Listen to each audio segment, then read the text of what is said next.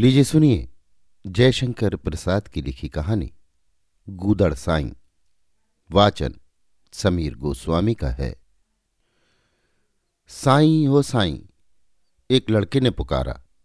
साईं घूम पड़ा। उसने देखा कि एक आठ वर्ष का बालक उसे पुकार रहा है।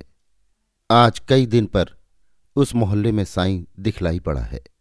साईं वैरागी था, माया नहीं मोह नहीं, परंतु कुछ दिनों से उसकी आदत पड़ गई थी कि दोपहर को मोहन के घर जाना।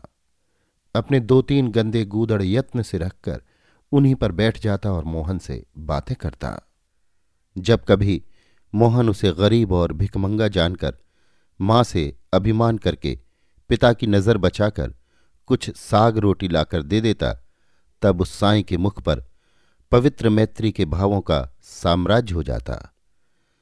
गूदड़ साईं उस समय दस बरस के बालक के समान अभिमान, सराहना और उलाहना के आदान प्रदान के बाद उसे बड़े चाव से खा लेता। मोहन की दी हुई एक रोटी उसकी अक्षय तृप्ति का कारण होती। एक दिन मोहन के पिता ने देख लिया। वो बहुत बिगड़े। वो थे कट्टर आर्य समाजी। ढोंगी फकीरों पर उनकी साधारण और स्वाभाविक चिढ़ थी। मोहन को डांटा कि वो इन लोगों के साथ बातें न किया करे। साईं हंस पड़ा, चला गया। उसके बाद आज कई दिन बाद साईं आया और वो जानबूझकर उस बालक के मकान की ओर नहीं गया, परंतु पढ़कर लौटते हुए मोहन ने उसे देखकर पुकारा और वो लौट भी आया। मोहन, तुम आजकल आते नहीं, तुम्हारे बाबा बिगड़ते थे। नहीं, तुम रोटी ले जाया करो, भूख नहीं लगती। अच्छा, कल जरूर आना, भूलना मत। इतने में एक दूसरा लड़का साईं का गूदड़ खींच कर भागा। गूदड़ लेने के लिए साईं उस लड़के के पीछे दौड़ा। मोहन खड़ा देखता रहा। साईं आंखों से ओझल हो गया। चौराहे तक दौड़ते दौड़ते साईं को ठोकर लगी। वो गिर पड़ा, सिर से खून बहने लगा।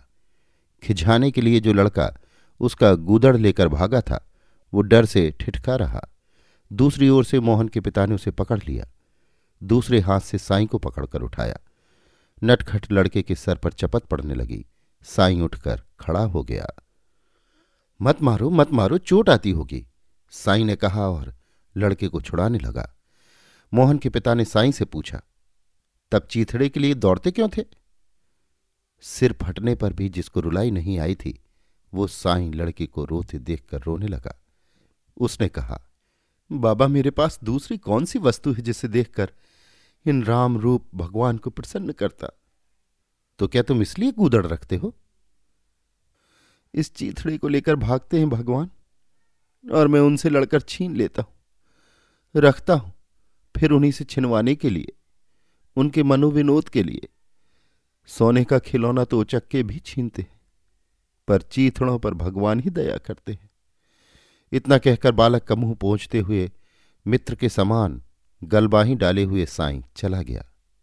मोहन के पिता आश्चर्य से बोले, गूदड़ साईं, तुम निरे गूदड़ नहीं, गुदड़ी के लाल हो। अभी आप सुन रहे थे जयशंकर प्रसाद की लिखी कहानी गूदड़ साईं। वाचन समीर गोस्वामी का था।